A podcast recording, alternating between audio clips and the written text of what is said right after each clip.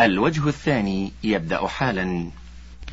قال المجوزون واللفظ لابن جرير.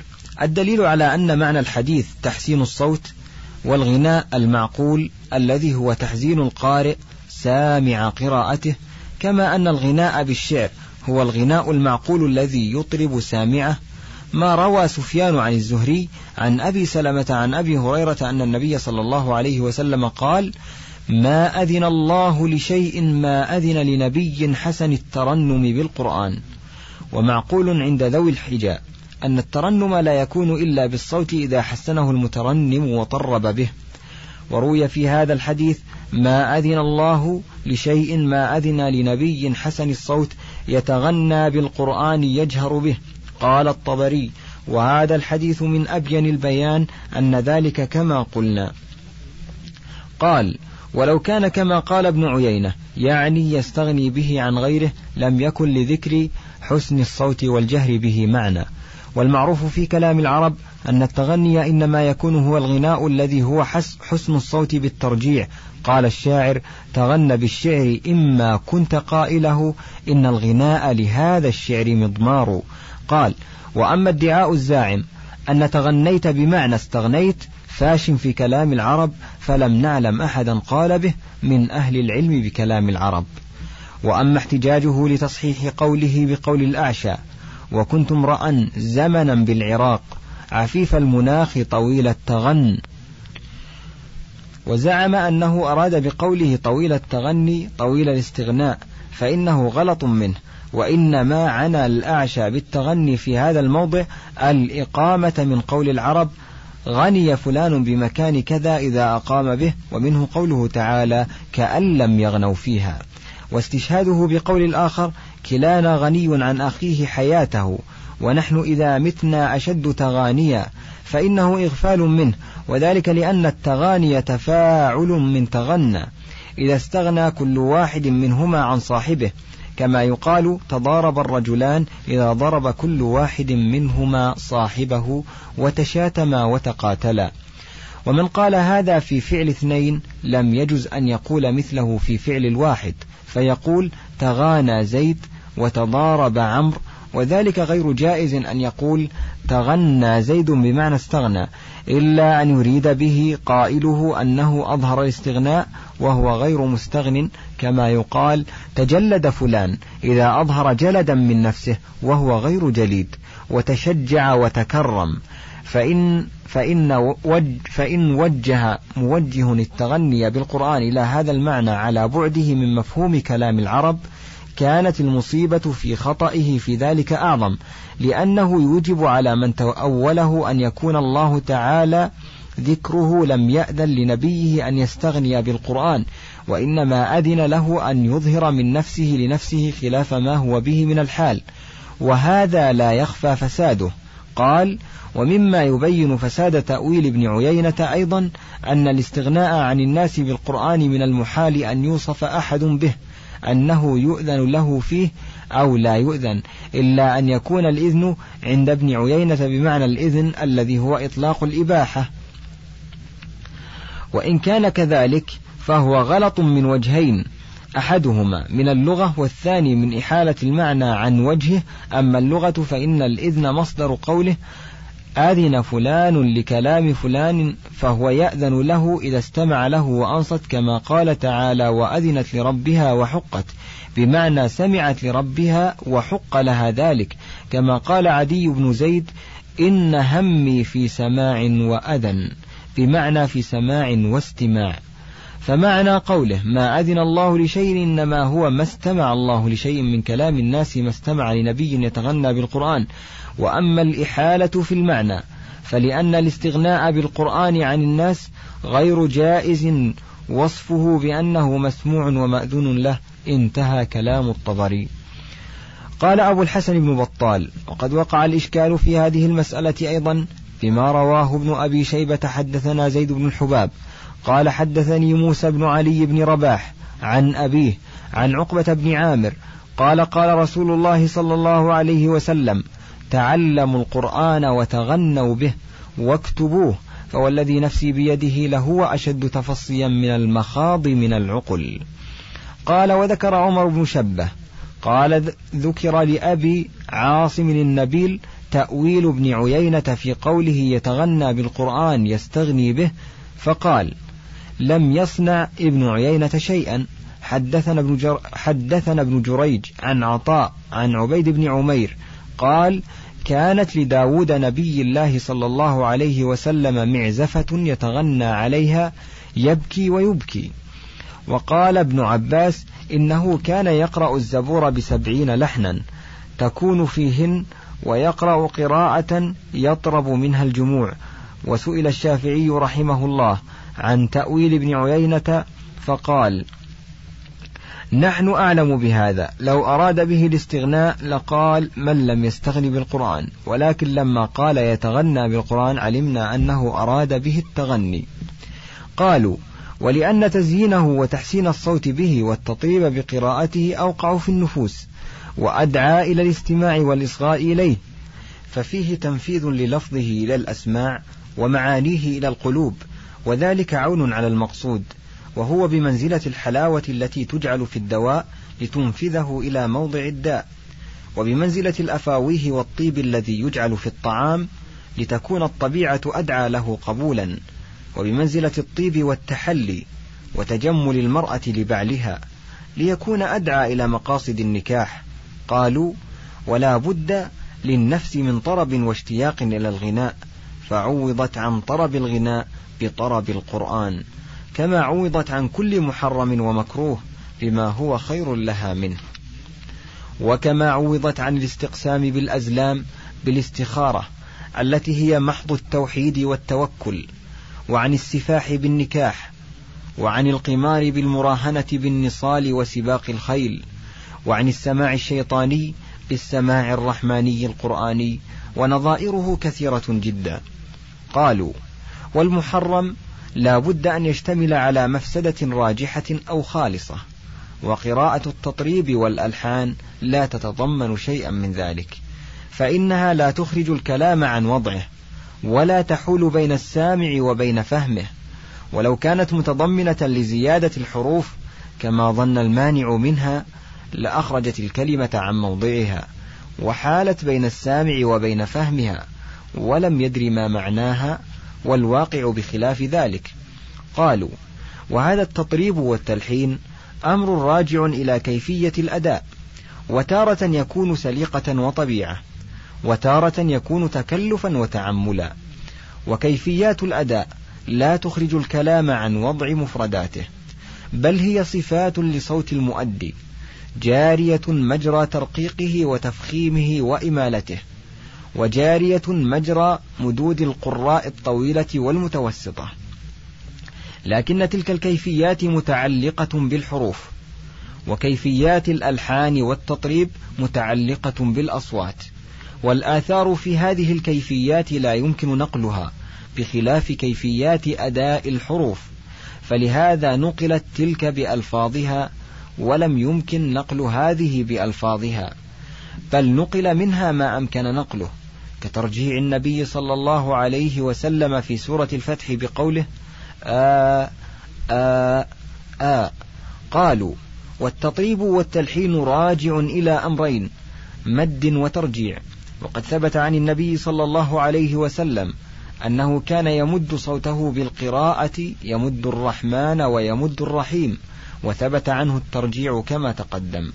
قال المانعون من ذلك الحجة لنا من وجوه أحدها ما رواه حذيفة بن اليمان عن النبي صلى الله عليه وسلم اقرأوا القرآن بلحون العرب وأصواتها وإياكم ولحون أهل الكتاب والفسق فإنه سيجيء من بعدي أقوام يرجعون بالقرآن ترجيع الغناء والنوح لا يجاوز حناجرهم مفتونة قلوبهم وقلوب الذين يعجبهم شأنهم.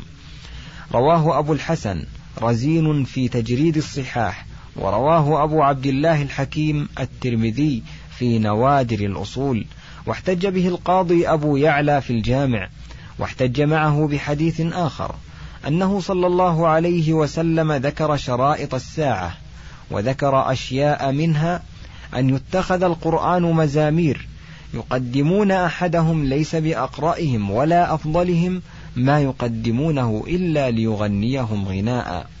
قالوا وقد جاء زياد النهدي إلى أنس رضي الله عنه مع القراء فقيل له اقرأ.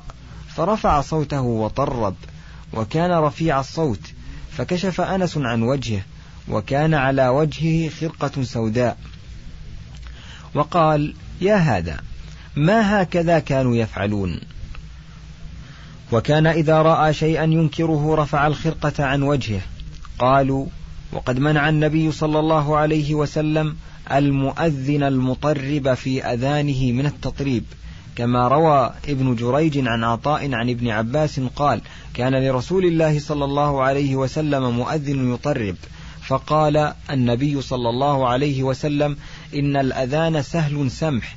فإن كان أذانك سهلا سمحا وإلا فلا تؤذن. رواه الدار قطني وروى عبد الغني ابن سعيد الحافظ من حديث قتادة عن عبد الرحمن ابن أبي بكر عن أبيه قال كانت قراءة رسول الله صلى الله عليه وسلم المد ليس فيها ترجيع. قالوا والترجيع والتطريب يتضمن همز ما ليس بمهموز ومد ما ليس بممدود وترجيع الألف الواحد ألفات والواو واوات والياء ياءات. فيؤدي ذلك إلى زيادة في القرآن وذلك غير جائز. قالوا ولا حد لما يجوز من ذلك وما لا يجوز منه فإن حد بحد معين كان تحكما في كتاب الله تعالى ودينه. وإن لم يحد بحد أفضى إلى أن يطلق لفاعله ترديد الأصوات وكثرة الترجيعات والتنويع في أصناف الإيقاعات والألحان المشبهة للغناء كما يفعل أهل الغناء بالأبيات وكما يفعله كثير من القراء أمام الجنائز ويفعله كثير من قراء الأصوات مما يتضمن تغيير كتاب الله والغناء به على نحو ألحان الشعر والغناء ويوقعون الإيقاعات عليه مثل الغناء سواء اجتراء على الله وكتابه وتلاعبا بالقرآن وركونا إلى تزيين الشيطان ولا يجيز ذلك أحد من علماء الإسلام. ومعلوم أن التطريب والتلحين ذريعة مفضية إلى هذا إفضاء قريبا. فالمنع منه كالمنع من الذرائع الموصلة إلى الحرام فهذا نهاية إقدام الفريقين ومنتهى احتجاج الطائفتين. وفصل, وفصل النزاع أن يقال التطريب والتغني على وجهين أحدهما ما اقتضته الطبيعة وسمحت به من غير تكلف ولا تمرين ولا تعليم بل إذا خلي وطبعه واسترسلت طبيعته جاءت بذلك التطريب والتلحين فذلك جائز.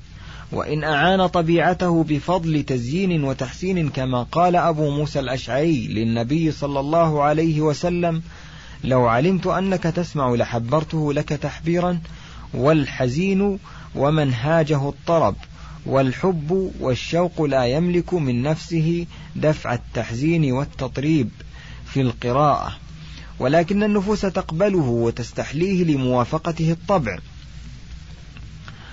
وعدم التكلف والتصنع فيه فهو مطبوع لا متطبع وكلف لا متكلف فهذا هو الذي كان السلف يفعلونه ويستمعونه. وهو التغني الممدوح المحمود وهو الذي يتأثر به التالي والسامع وعلى هذا الوجه تحمل أدلة أرباب هذا القول كلها. الوجه الثاني ما كان من ذلك صناعة من الصنائع وليس في الطبع السماحة به بل لا يحصل إلا بتكلف وتصنع وتمرن كما يتعلم أصوات الغناء بأنواع الألحان البسيطة والمر والمركبة على إيقاعات مخصوصة وأوزان مخترعة. لا تحصل إلا بالتعلم والتكلف فهذه هي التي كرهها السلف. وعابوها وذموها ومنعوا القراءة بها وأنكروا على من قرأ بها وأدلة أرباب هذا القول. إنما تتناول هذا الوجه وبهذا التفصيل يزول الاشتباه. ويتبين الصواب من غيره وكل من له علم بأحوال السلف يعلم قاطعا أنهم براء من القراءة بألحان الموسيقى المتكلفة التي هي إيقاعات وحركات موزونة معدودة محدودة وأنهم أتقى لله من أن يقرأوا بها ويسوغوها ويعلم قطعا أنهم كانوا يقرؤون بالتحزين والتطريب. ويحسنون أصواتهم بالقرآن ويقرؤونه بشجن تارة وبطرب تارة وبشوق تارة وهذا أمر مركوز في الطباع تقاضيه ولم ينهى عنه الشارع مع شدة تقاضي الطباع له بل أرشد إليه وندب إليه وأخبر عن استماع الله لمن قرأ به وقال ليس منا من لم يتغن بالقرآن وفيه وجهان أحدهما أنه إخبار بالواقع الذي كلنا نفعله والثاني أنه نفي لهدي من لم يفعله عن هديه وطريقته صلى الله عليه وسلم. فصل في هديه صلى الله عليه وسلم في عيادة المرضى. كان صلى الله عليه وسلم يعود من مرض من أصحابه وعاد غلاما كان يخدمه من أهل الكتاب وعاد عمه وهو مشرك وعرض عليهما الإسلام فأسلم اليهودي ولم يسلم عمه. وكان يدنو من المريض ويجلس عند رأسه ويسأله عن حاله فيقول كيف تجدك؟ وذكر أنه كان يسأل المريض عما يشتهيه فيقول هل تشتهي شيئا؟ فإن اشتهى شيئا وعلم أنه لا يضره أمر له به. وكان يمسح بيده اليمنى على المريض ويقول اللهم رب الناس أذهب البأس واشفه أنت الشافي لا شفاء إلا شفاؤك. شفاء لا يغادر سقما. وكان يقول امسح البأس رب الناس بيدك الشفاء لا كاشف له إلا أنت. وكان يدعو للمريض ثلاثا كما قاله لسعد اللهم اشف سعدا اللهم اشف سعدا اللهم اشف سعدا. وكان إذا دخل على المريض يقول له لا بأس طهور إن شاء الله. وربما كان يقول كفارة وطهور وكان يرقي من به قرحة أو جرح أو شكوى فيضع سبابته بالأرض. ثم يرفعها ويقول بسم الله تربة أرضنا بريقة بعضنا يشفى سقيمنا بإذن ربنا. هذا في الصحيحين. وهو يبطل اللفظة التي جاءت في حديث السبعين ألفا الذين يدخلون الجنة بغير حساب. وأنهم لا يرقون ولا يسترقون. فقوله في الحديث لا يرقون غلط من الراوي سمعت شيخ الإسلام ابن تيمية يقول ذلك. قال وإنما الحديث هم الذين لا يسترقون. قلت وذلك لأن هؤلاء دخلوا الجنة بغير حساب لكمال توحيدهم. ولهذا نفى عنهم الاسترقاء وهو سؤال الناس أن يرقوهم. ولهذا قال وعلى ربهم يتوكلون. فلكمال توكلهم على ربهم وسكونهم إليه وثقتهم به ورضاهم عنه وإنزال حوائجهم به لا يسألون الناس شيئا لا رقية ولا غيرها ولا يحصل لهم طيرة تصدهم عما يقصدونه فإن الطيرة تنقص التوحيد وتضعفه قال والراقي متصدق محسن والمسترقي سائل والنبي صلى الله عليه وسلم رقى ولم يسترق وقال من استطاع منكم أن ينفع أخاه فلينفعه. فإن قيل فما تصنعون بالحديث الذي في الصحيحين عن عائشة رضي الله عنها أن رسول الله صلى الله عليه وسلم كان إذا أوى إلى فراشه جمع كفيه ثم نفث فيهما فقرأ قل هو الله أحد قل أعوذ برب الفلق قل أعوذ برب الناس. ويمسح بهما ما استطاع من جسده ويبدأ بهما على رأسه ووجهه ما أقبل من جسده يفعل ذلك ثلاث مرات. قالت عائشة فلما اشتكى رسول الله صلى الله عليه وسلم كان يأمرني أن أفعل ذلك به. فالجواب أن هذا الحديث قد روي بثلاثة ألفاظ. أحدها هذا والثاني أنه كان ينفث على نفسه. والثالث قالت كنت أنفث عليه بهن وأمسح بيد نفسه لبركتها. وفي لفظ رابع كان إذا اشتكى يقرأ على نفسه بالمعوذات وينفث. وهذه الألفاظ يفسر بعضها بعضا. وكان صلى الله عليه وسلم ينفث على نفسه وضعفه ووجعه يمنعه من إمرار يده على جسده كله. فكان يأمر عائشة أن تمر يده على جسده بعد نفثه هو وليس ذلك من الاسترقاء في شيء وهي لم تقل كان يأمرني أن أرقيه وإنما ذكرت المسح بيده بعد النفث على جسده ثم قالت كان يأمرني أن أفعل ذلك به أي أن أمسح جسده بيده كما كان يفعل. ولم يكن من هديه صلى الله عليه وسلم أن يخص يوما من الأيام بعيادة المريض ولا وقتا من الأوقات بل شرع لأمته عيادة المرضى ليلا ونهارا وفي سائر الأوقات. وفي المسند عنه إذا عاد الرجل أخاه المسلم مشى في خرفة الجنة حتى يجلس فإذا جلس غمرته الرحمة فإن كان غدوة صلى عليه سبعون ألف ملك حتى يمسي وإن كان مساء صلى عليه سبعون ألف ملك حتى يصبح وفي لفظ ما من مسلم يعود مسلما إلا بعث الله له سبعين ألف سبعين ألف ملك يصلون عليه أي ساعة من النهار كانت حتى يمسي وأي ساعة من الليل كانت حتى يصبح.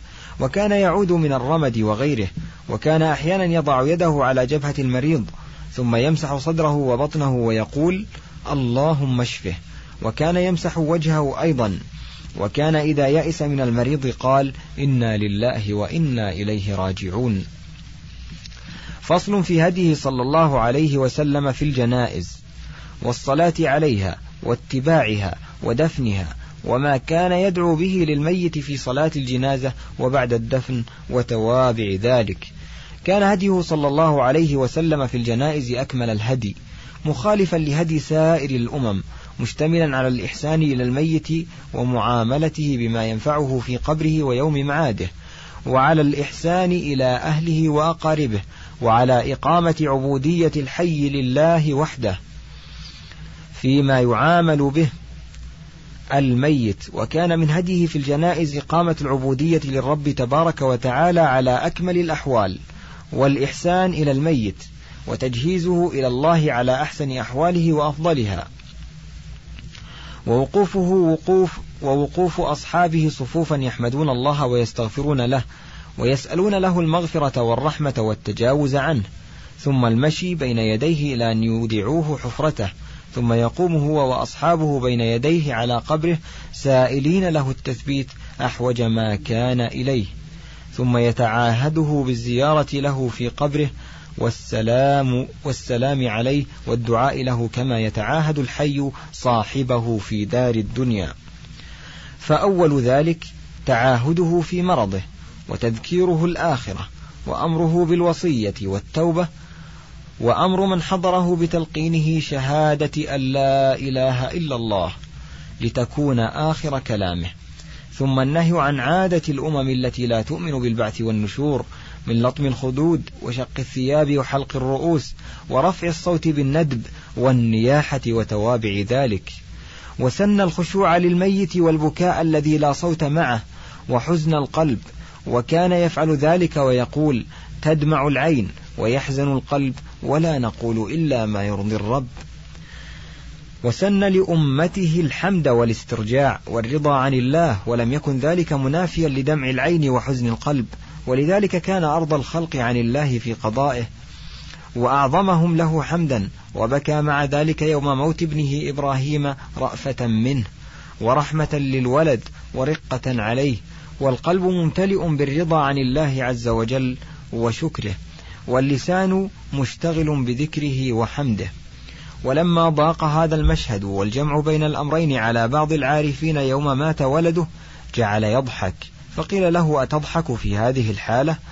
قال إن الله تعالى قضى بقضاء فأحببت أن أرضى بقضائه فأشكل هذا على جماعة من أهل العلم فقالوا كيف يبكي رسول الله صلى الله عليه وسلم يوم مات ابنه إبراهيم وهو أرضى الخلق عن الله ويبلغ الرضا بهذا العارف إلى أن يضحك؟